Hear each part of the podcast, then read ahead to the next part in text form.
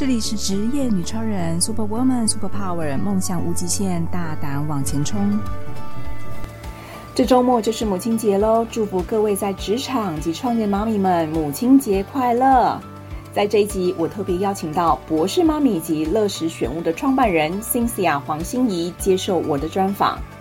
在这一集节目当中呢，Cynthia 分享了她如何从最高学历台大博士班的学术道路上，转而投身到外商品牌行销高阶主管的工作经历，并且在历经艰辛的怀孕生子之后呢，从职业妈咪探寻自我，找到了创业和家庭的幸福之道。她非常了解妈妈创业有多么艰难，并且建议所有想要创业的妈妈们，找到能让自己快乐、融入家庭和生活中理想的自我，才是妈咪创业及个人品牌事业的最佳道路。希望在这一期节目当中，可以帮助所有想要创业的妈妈们。创业是为了自己，不是为了别人。相信自己，发挥光彩和自信，勇敢无惧，一起往前走吧。接下来，我们就来听听看 Cynthia 黄心怡怎么说喽。这里是职业女超人，Super Woman Super Power，梦想无极限，大胆往前冲。我是主持人方糖，非常开心，欢迎大家收听今天的节目。今天呢，我特别邀请到我的好朋友 Cynthia，她是我在台湾认识过最高学历的女性创业家，她也是乐时选物博士妈咪的创办人黄心怡 Cynthia。我们特别邀请她来分享呢，关于就是女性创业以及妈咪创业的这样的一个创业历程。欢迎 Cynthia。嗨，大家好，我是 Cynthia，非常谢谢 Jun 的邀请。那我非常好奇，说你在过去是有什么样的工作经历跟一些职场的经验，才会让你想要转身创业呢？呃，我其实，在博士班的后期，我就边在外商工作，然后一直以来都是在外商消费品做品牌行销，做了十几年，然后做到后来就是有管一一整个 team，然后底下可能有两三个品牌。那我觉得对我来说，品牌行销一直是一个我蛮热爱的事情，到现在还是，所以我一直很喜欢做行销相关的动作。只是那个时候，因为台湾的职场，其实尤其是在呃行销，或者是甚至像科技业也是，其实工作强度非常的强。那在女生到了一定的生涯上，她会有一些角色的转换。你结婚了，生小孩了，尤其是生小孩之后。你其实会慢慢希望你在工作跟生活会有一些平衡点，所以我就发现，在职场上其实蛮难得到。如果你更往上升迁的时候，这个工作上的权衡会更困难。所以我那个时候是因为这样，想要有办法去跳脱职场的框架，所以我先从斜杠开始，然后在斜杠一段时间之后。我觉得拥有比较多的财务上的安全感，然后也有一些时间上的余裕，那我就才毅然决然从外商离开，然后开始做现在的所有的创业项目。嗯，Cynthia 是我认识哦，那个 FB 发文最长、逻辑 非常紧密的一个博士女创家。然后就我非常好奇，你就是在二十七岁的时候，好不容易念完台大博士班，得到博士学历。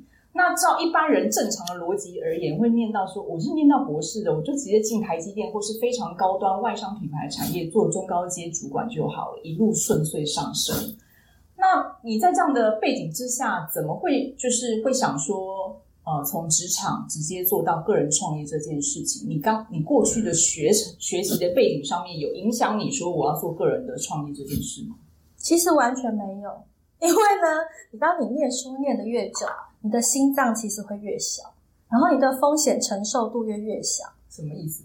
因为你在学术业界，其实它呃，在学术业界做研究，它其实充满了非常多的前提假设，所以你会在一个很安全的状态之下去做各种学术理论的验证。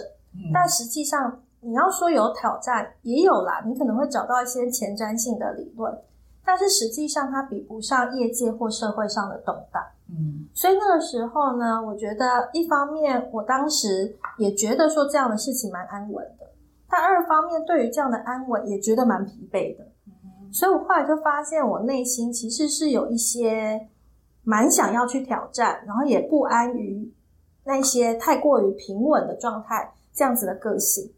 那这个东西呢，其实某方面就会注定了我其实很难走学术研究的路线。可是你都念到博士了，对，是不是？我就想说，你应该是书香世家，然后爸爸妈妈全部都是高级科技的知识分子，然后才会让你往学术这一条路走到博士这件事。对，但是应该是说，我当时会念到博士有一个很大的前提，是因为我爸妈他其实学历真的是蛮高的，因为我爸爸是在那个年代他念到研究所。所以其实是很高的，所以当时呢，他们其实有一些时空背景是：第一个是我爸爸其实念到研究所，然后去创业，但是创业失败，然后家里面背了一屁股债，其实非常穷，然后也因为他学历很好，但是他很穷，所以他被很多人看不起，然后就会说啊，你念那么多书有什么用？尤其是亲戚，甚至他自己的爸爸，就是我爷爷，嗯。可是呢，那个时候呢，我爸其实他内心是很多愤愤不平的，因为他是个做事情非常努力的人，但创业成功有的时候其实是有一些机遇的，对，不一定有用的。对，所以他那个时候其实内心有很多的情绪。那我妈妈当然也有，因为我妈妈过去是在大学教书的，那她放下一切跟着我爸爸去创业，当然她内心也会有一些情绪。所以他们那个时候呢，其实我感觉出来，他们其实。忙于生计之外，其实内心都还是会有一些纠结。他们当时放弃了我爸爸在外商高管的工作，然后我妈妈在大学教书，他们并没有真的过得比较好。所以呢，那个时候我爸妈很常跟我讲，他们说，其实就是你长大的过程当中，你要想办法让人家看得起，因为我们都让人家看不起。然后在那个年代呢，我小时候的年代。让人家看得起，很简单的一点就是你很会念书考试。对对对。所以我那个时候在爸妈其实忙于生计的时候，我每天就也非常的自我要求，就要自己念好书，考试要考好。然后我爸希望我上台大，所以我就上了台大。然后妈妈觉得说，爸妈觉得说，念博士这件事情其实是相较起来，它有一定的社会地位，所以他们希望我这样做，我也就这样做了。可是我觉得到了博士之后，我才发现说，这一切其实不是我要的。我其实在满足身边所有人的期待，但是我从来没有仔细想过自己要什么，所以这也才会造成我的生涯跟职业好像有很多断点，它是有点跳跃的感觉，有一些不合理的存在。但我觉得后来我回头去想，我觉得这件事情也蛮好的，因为人本来一辈子的课题就是在了解自己和探索自己。那我只是到了博士的时候，我觉得满足了家庭的师长的期待，所以我回过头来重新了解、探索自己。那我一度也觉得前面好像满足他人期待这件事，让我内心有一些怨怼。但后来我也发现，因为博士时间的一个历练，还有在当中的一些对研究的要求，其实不知不觉它锻炼起我自己对于独立思考。或者是跳脱框架的去看一些事情的能力，因为其实博士你很多的研究是要从无到有，甚至去发现其实你本来觉得理所当然的现象，但从中挖掘出问题之后去做解决。那这个过程其实后来在我的职涯，甚至在创业当中，这样子的思维能力其实帮助到我很多。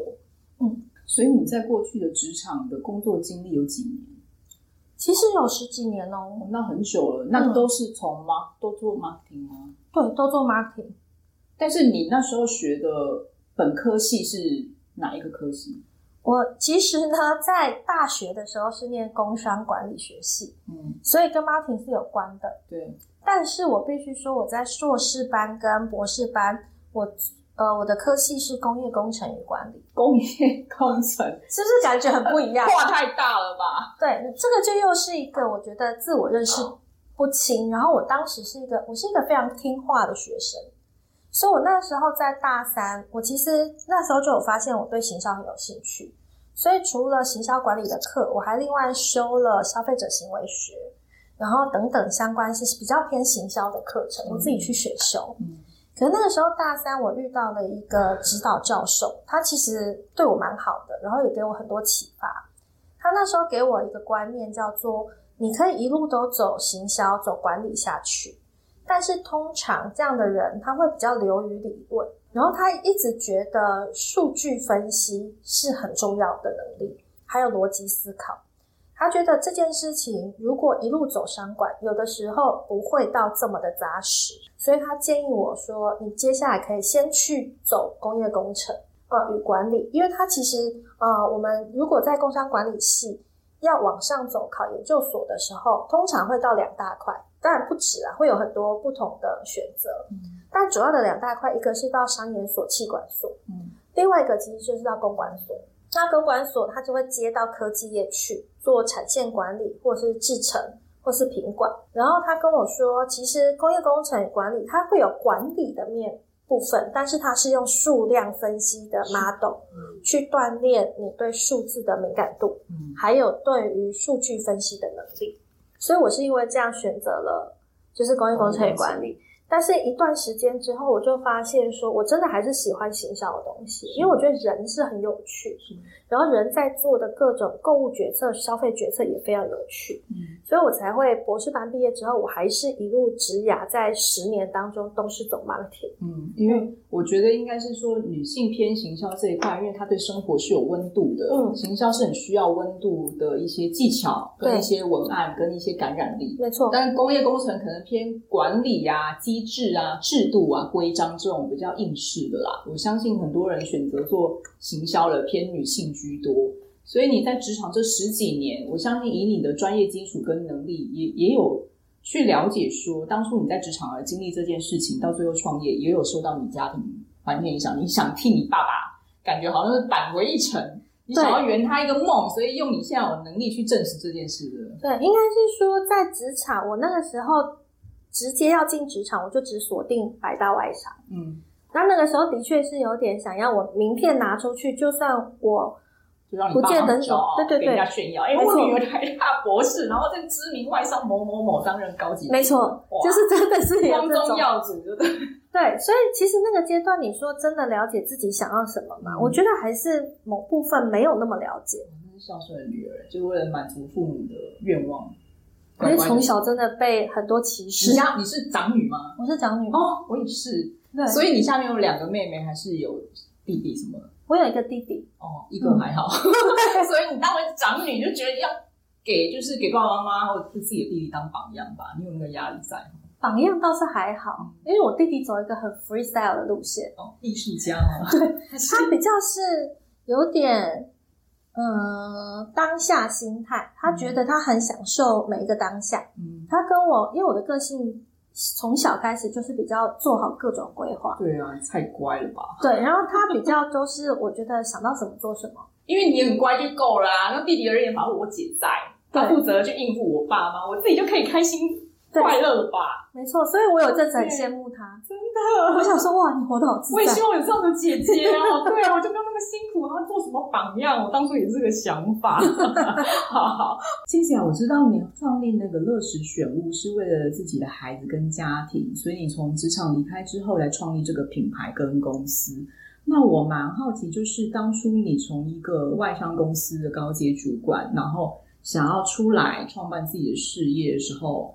很多跟你一样的一些职场的上班族女性，她有了孩子之后就离职，全家带小，就是全职在家带小孩。那你当初选择创业而不是全职带小孩的心态是什么？我必须坦白说，我大概有两三个月是全职在家带小孩，两三个月，未来都还没满呢。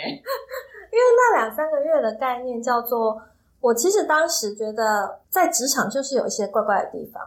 然后那个怪怪的地方我说不清楚，你说怪怪还是乖乖？怪怪哦，对，因为就是说不清楚。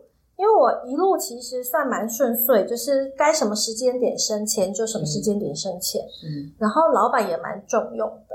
然后我一路负责的品牌，就算本来是赔钱，后来还是都可以做做到赚钱。所以一路其实没有什么太大的波折。但是呢，我那个时候隐约都觉得内心有一些不太对劲的地方。然后我觉得当时有小孩，然后离职这件事情比较像是小孩给了我一个很完美的理由，我就会说我要好好的陪小孩，我真的好想陪小孩。他其实成成了一个很好的一个凭借。你是用吸引力法则吧？因为你心里怪怪，就希望有一个理由可以让你直接离开职场，所以孩子就来了。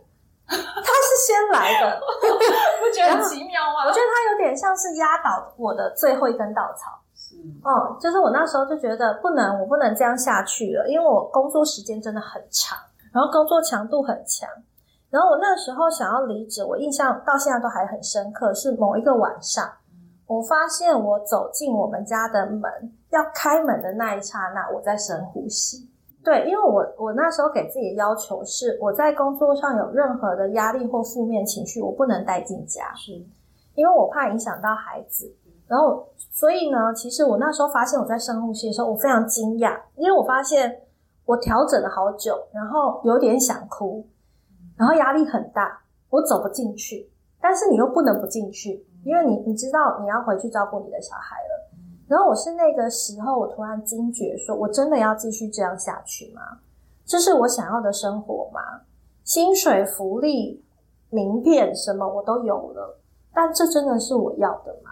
我发现我回回答不出来，我只觉得一定有 something wrong。然后我后来进去之后，我还是忙完了。然后有一天，我就跟我老公提到这个想法。那我老公那个时候就说：“那如果是真的这样的话，因为外商给的配是真的蛮好的。”然后他就说：“那不然你休息一阵子看看。”然后我的确就休息了一阵子，因为我那时候很显然，我觉得职场可能没有办法真的给我完整想要的东西。但我休息了一阵子之后，我就发现专心陪小孩这件事情对我来说有点困难。你那时候小孩多小？那个时候他才将近要两岁。所以你在他两岁之前都还在上班，对，都还在上班。然后你怀孕的时候也也是一边工作一边带小孩，一边哺乳之类的。没有，我其实呃，在他快一岁左右我才回职场。我中间有一一呃大概一年多的时间，那个时候是因为我一发现怀孕，我就开始安胎了，因为我不断的有一些大量的出血。然后跑了几次急诊之后，公那个医生就直接跟我说：“他说你能不下床就不要下床。嗯”然后从只有上厕所跟洗澡下床，到后来还是出了一些状况，他就跟我说：“你干脆就不要下床。嗯”然后我从家里面的床躺到了医院的床，我住在林口长庚四个月左右才把小孩生下来。安胎对，对，都一直安胎。所以其实那个时候那段时间我是没有办法工作，但是留职停薪。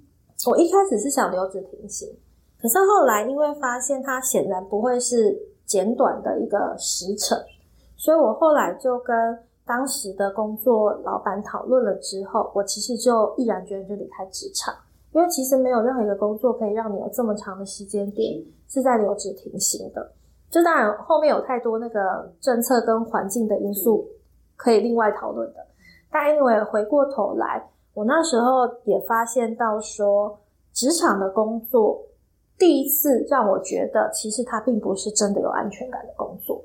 因为当你在人生当中发生意外的时候，它就是有可能跟这些意外是相排斥的。对，它也没有办法保、嗯、保障你一定获得什么样子稳定的生活。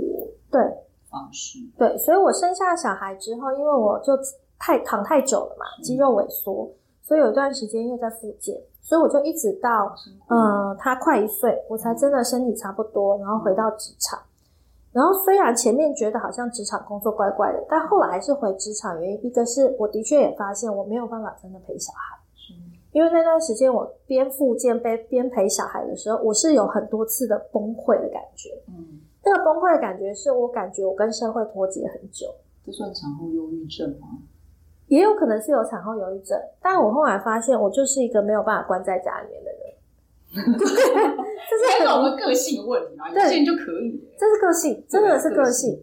所以后来第二次我离开职场的时候，我大概也尝试了一两个月，因为我想说，哎，有可能当时产后忧郁，就像刚刚方糖讲的。可是也有可能，其实我个性就是不适合，因为我那时候还在摸索到底自己适合什么。嗯。然后我那一次就试了大概两个月。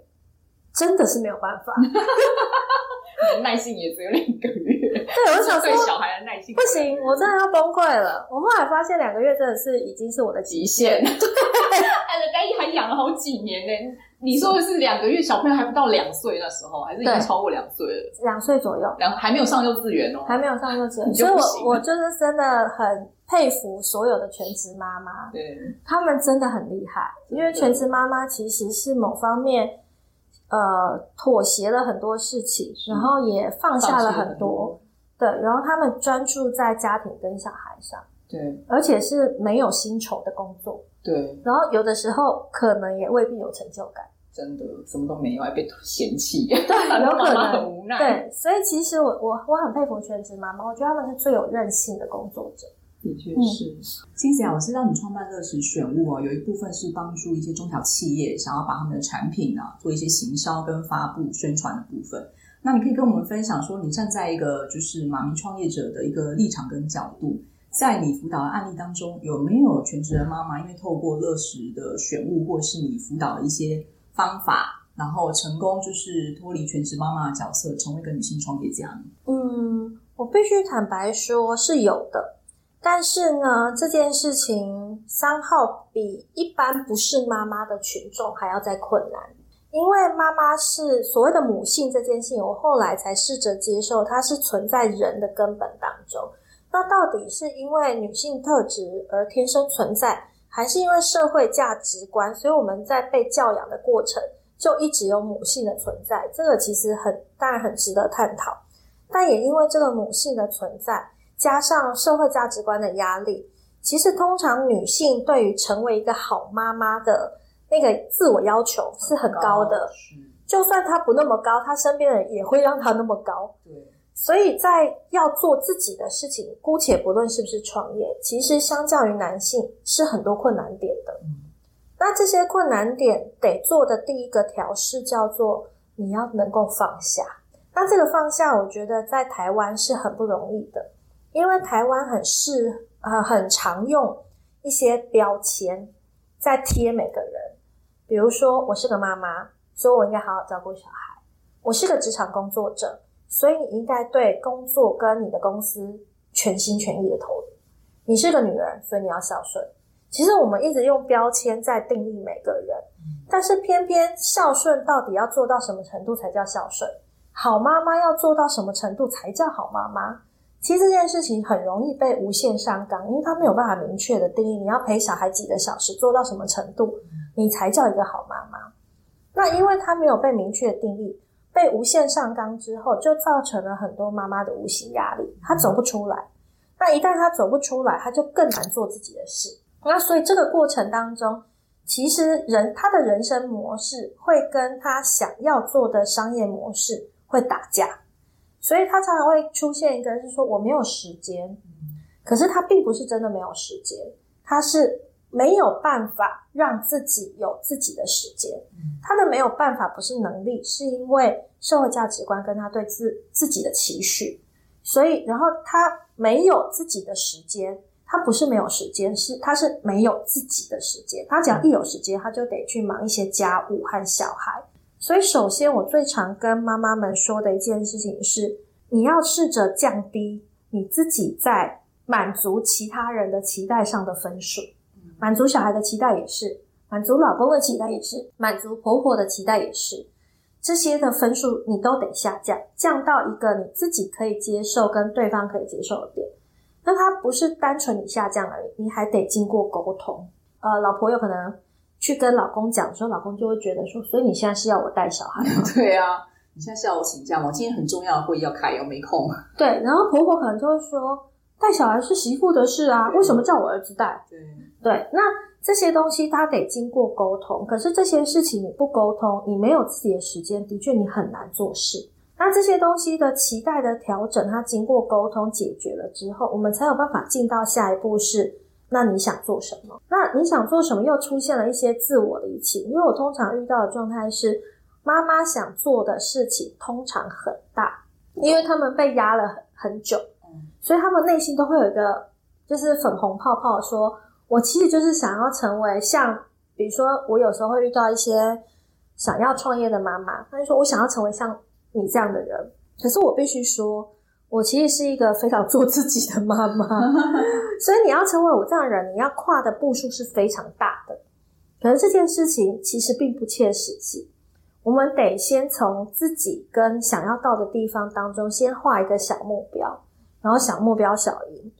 他没有办法马上去做到这件事情，但我们得接受，因为我们就跟其他的不管是职场的工作者，男性女性都一样。我们不一样的一点是，我们还有一个工作叫妈妈，它就是一个工作，它就一定会分掉你的时间。然后你还有一个工作，可能叫老婆，他还是会分掉你的时间。婚姻跟家庭从来都也是一份事业，所以你在创业之前，你手上已经有两份事业，甚至你可能有，如果是斜杠，你还有本业，所以你有三份，再加上你要做的副业是四份。所以我觉得接下来的心态的调整会变成，你要知道，你不可能做到像别人一样快一样好，但是每个人本来就在不同的时区，我们可以接受就好了。所以那这件事情也是我在创业过程常常给自己的心理调整。我会急呀，会觉得我想要达到这样的财务目标跟业绩目标，可是没办法，我就是会有小孩需要照顾。他生病的时候，我就是没有产能。是。然后他今天情绪不好，他要我陪的时候，那一天我也没有产能。可是你要有办法知道说，最终你为什么想要创业？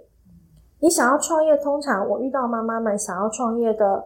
原因是来自于除了想要成就自己，很大的一部分是她想要有那个美好的画面，是她跟小孩、跟老公，然后都过着很开心的生活。但是你知道这件事情，它是有可能得到，但回过头来，你就要随时去反思，是你的创业有可能跟这个这条路是违违背的。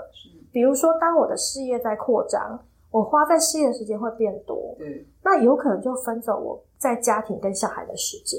那那个快乐跟幸福感，它有可能就会降低。嗯，那我是不是真的事业需要扩张那么快？或者是我以为的幸福跟快乐，是我小孩需要的幸福跟快乐吗？嗯，我常常会问乐乐说：“你你觉得妈妈最近我们的互动怎么样？”然后我就常常会发现我的误区是，我觉得我可能要陪他五小时，然后很满才叫让他幸福快乐。就是你问你女儿这个问题，对，然后他就会跟我说，他就说。不会啊，我觉得你陪我够多了，太太久了。对，有时候不是他，有时候小孩也需要独立的时间，好吗？对。然后，但是他有一个在乎的点是，比如说我陪他一个小时，那个小时我是不能用手机的，我就是全然陪他。所以他在意的是值，不是量。那我们，我当发现他的期待值之后，我就会去调整，我就会发现我多了一些时间可以出来。嗯。我只要好好的有那个品质的时间去陪他。嗯。那我在辅导妈妈的过程也是，像我有个辅导的个案，她其实是一个非常忙碌的妈咪，她有两个小孩，都还不是太大，然后她早上都要帮自帮小孩做早餐，然后送小孩上学，接着他就到外商工作，然后呢，他的工作时间非常的长，大概有十到十二个小时，然后接着呢，她下班之后呢，她的婆婆会希望她去婆家报道，每天要去签到打卡的概念。嗯就是我我也不懂，大概就是有种他得去那里签到打卡，因为小孩在婆家，是不是？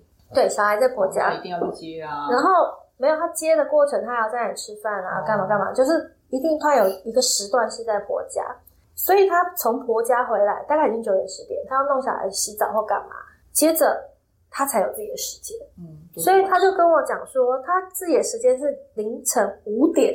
之前就小孩们醒来之前，对，因为呢，他那时候在做早餐，然后呢，再来是小孩睡了以后。可是你看啊，他从凌晨五点到晚上十点，他都在忙东忙西，就忙别人的事嘛，他怎么可能还有体力？嗯，他到了十点，他通常就跟小孩一起睡觉。他说他不知道他的时间哪去。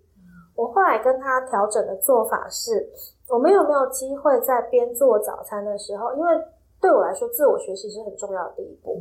边做早餐的时候，我们边听一些 podcast。它是可以建立起他的一些思维，因为一旦思维改变了，你的行为才有可能产生改变，然后你才有办法发现自己的盲点，然后再来，我们在做任何商业跟业务上的讨论的时候，我们用你中间通勤的十分钟，通常通勤不会只有十分钟够吗？对，但你知道，他就必须非常精准他的问题。那我当时跟他。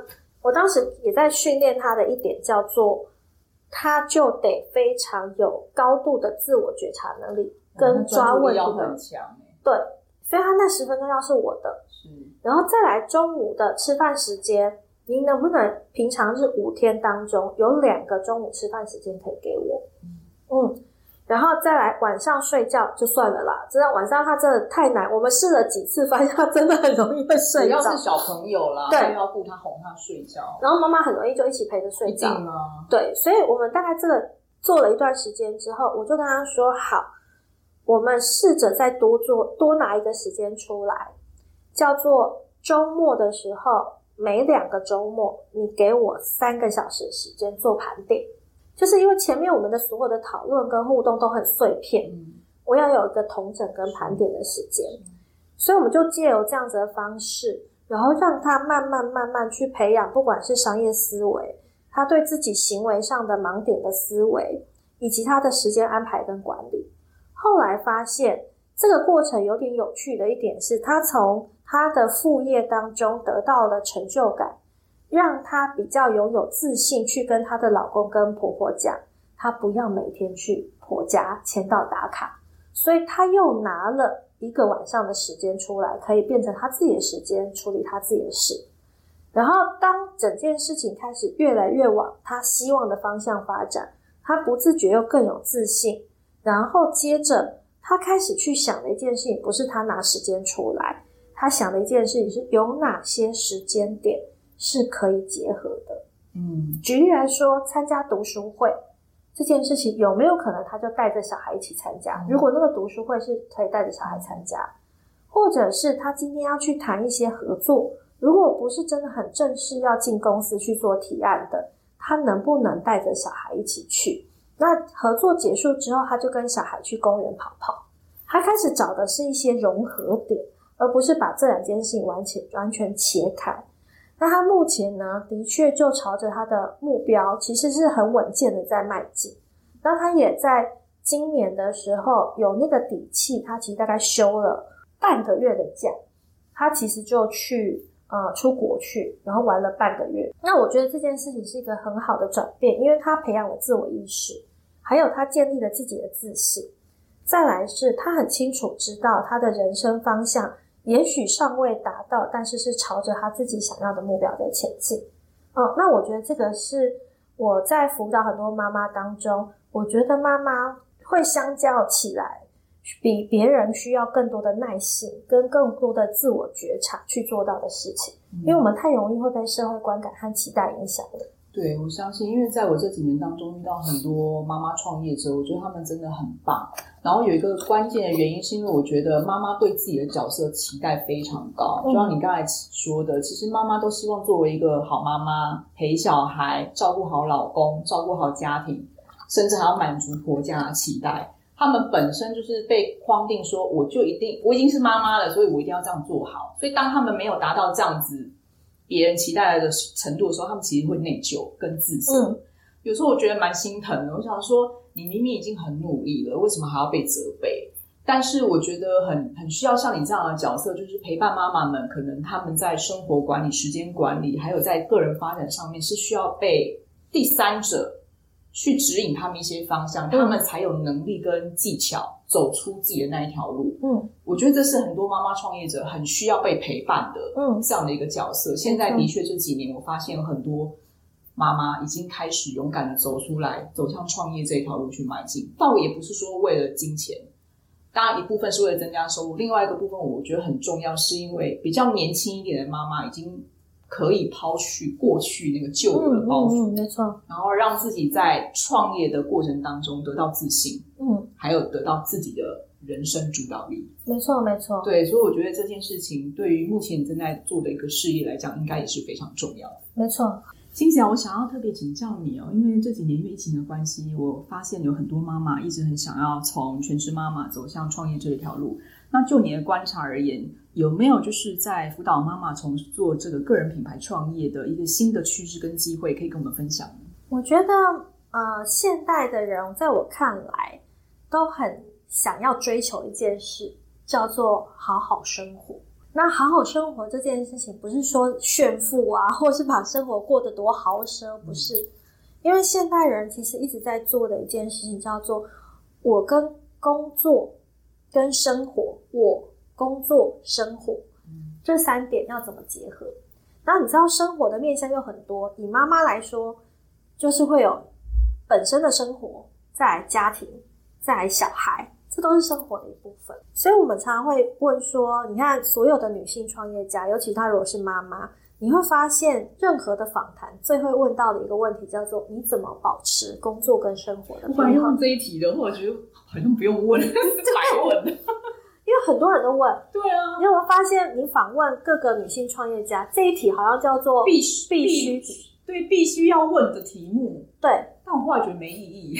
对，因为我我今天也想讲这件事情，原因是因为我觉得这从来都是个假议题。是，因为其实如果你在想的是平衡这件事情，嗯、代表你把工作跟生活放在平呃天平的两端，嗯，所以你在想平衡。是，可是工作跟生活是不可能切割的这么清楚，在平衡的两端的。嗯所以我在想工作跟生活的时候，我都在想的是比较是它怎么样互相融合，嗯，它怎么共融，融对，然后再来它怎么共融，是。就是第一个融是融合，嗯、第二个融是光荣的融，怎么样一起更好，嗯，那这件事情就回到头来，我们得非常清楚我们在做每件事情那个 big why 是什么，嗯，像对我来说成立乐食。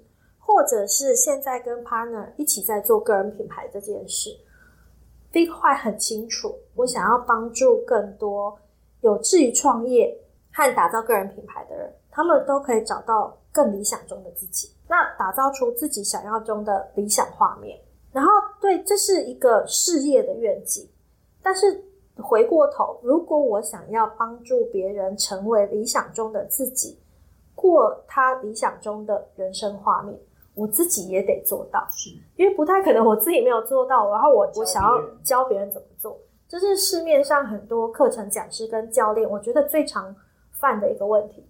教人家创业的讲师没有没有创业，教人家做个人品牌的讲师未必有做个人品牌。可是如果你自己没有走过那段路，你怎么知道你走的路当中，你教的方法当中有没有误区？所以呢，回过头。我就会很清楚知道，好，我我要过出我自己理想中的自己跟理想的人生画面。那如果这件事情是我的最终的 big why，那我就非常要请知道我自己的理想中的自己跟人生的画面是什么。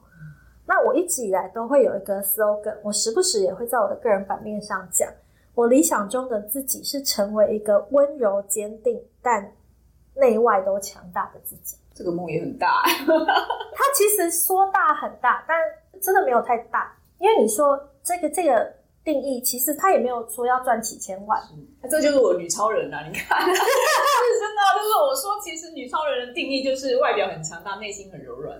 对啊，所以你看，他也我们我没有从来没有定过说我要赚几千万几个亿。是，因为这件事情在于说，像我我今天刚好来的路上，我在看《长线思维》这本书。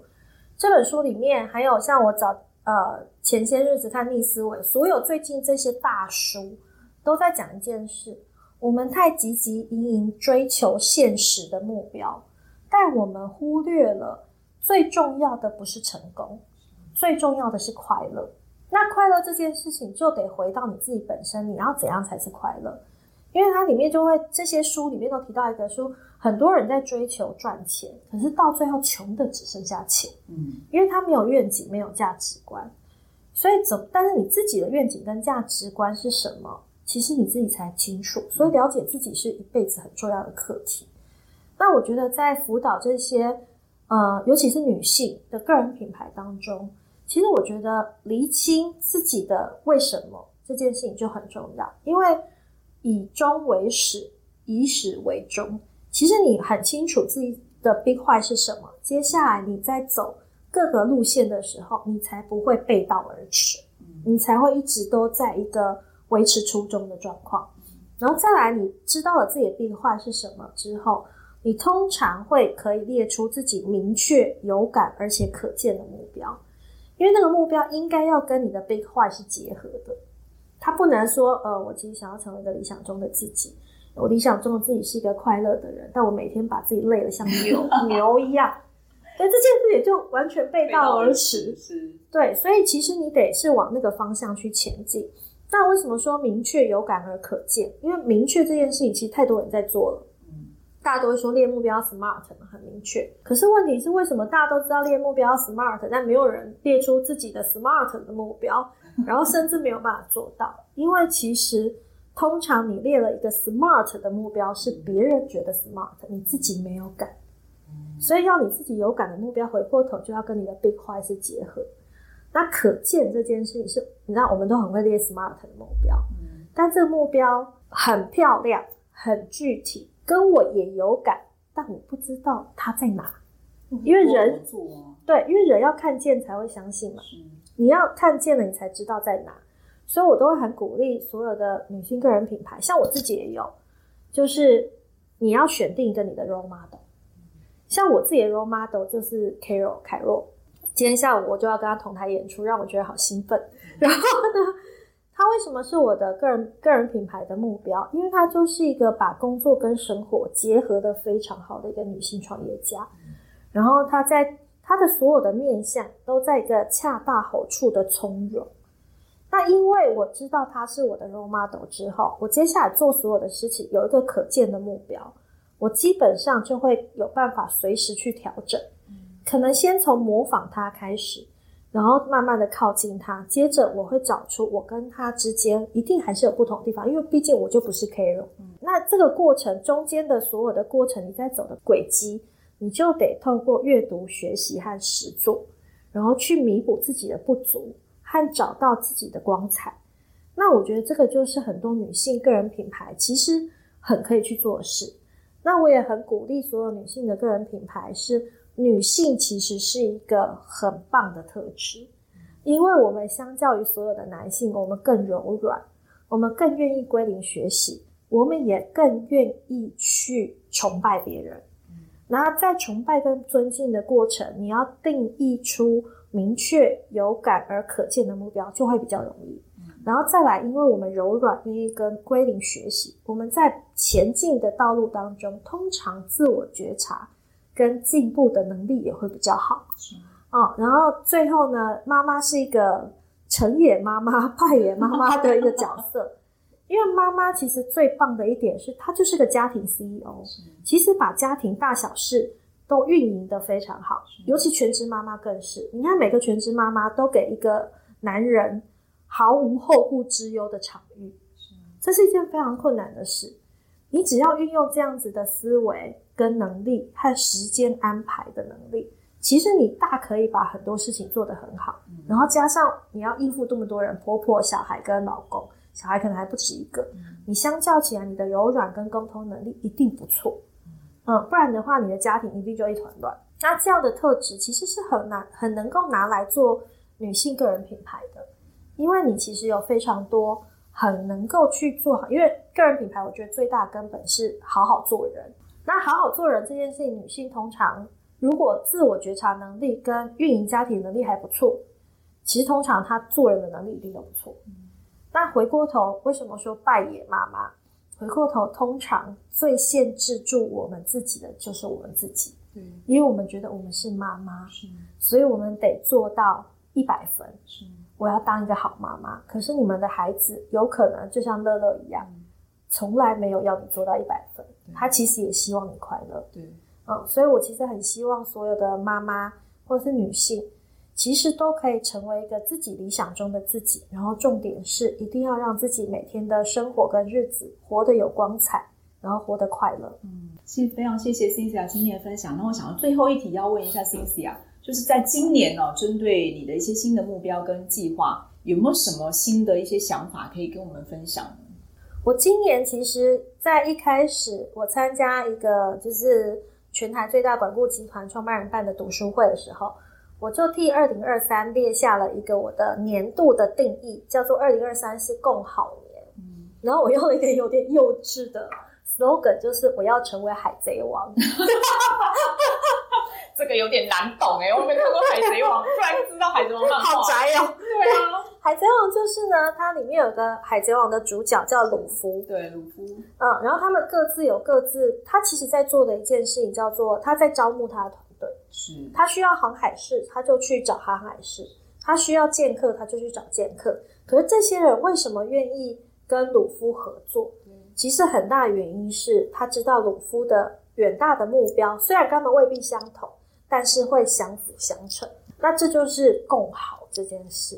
那我今年为什么列为共好年呢？因为我跟我 partner Amy，其实我们今年想要辅导呃有潜力的个人品牌，去成为他们理想中的样子。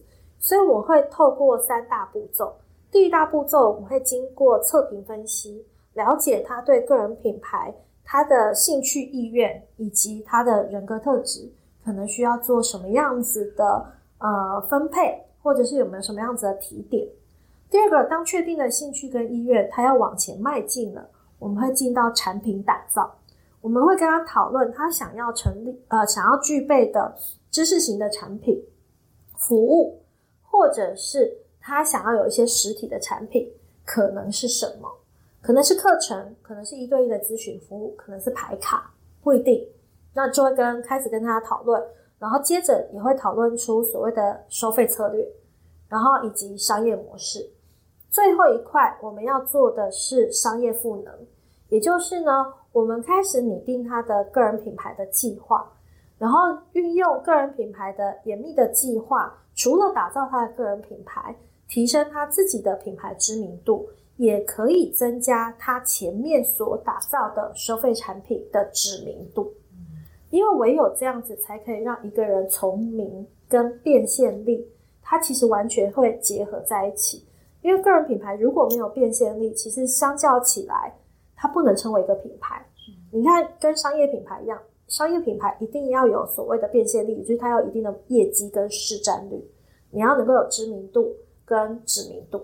所以，这是我们在今年其实希望伴随着非常多的个人品牌的工作者，或者是有志于想要打造个人品牌的人，其实希望走过这三个阶段。我觉得，其实，在成立女性个人品牌这件事情，在这么多年来，台湾女性一直相对的不断的成长。就我过去参加飞燕计划，或是最近有 AWE 的美国商务学会女性创创业学院。其实我相信台湾女性的韧性真的非常强，而且学学习能力也非常强。但是现在缺的就是女性能够在创业这条路上发展自信。嗯，台湾的女性创业家或是呃妈妈创业者，我看到其实她们身上的能量非常大。嗯，但是真的少了一点点自信，觉得自己不够好。嗯，那我觉得这是需要被打破跟鼓励的。嗯，那也许在未来，我们有机会再邀请 Cynthia 在个人品牌发展事业这个过程当中呢，可以多跟我们分享如何帮助这个妈妈创业者或女性创业家用自信的能力走出自己一条美丽的创业道路。当然，当然，谢谢方糖的好，谢谢 Cynthia 今天接受我们节目的专访，期待下一集有机会再邀请 Cynthia 跟我们分享更多精彩的故事。谢谢，谢谢。谢谢如果你也想说说你在职场上的各种神奇经历，或是你有令人惊叹不已的人生冒险故事，职业女超人邀请您来与我们一起分享。欢迎踊跃报名，接受我们的采访，陪我们喝杯咖啡聊一聊哦。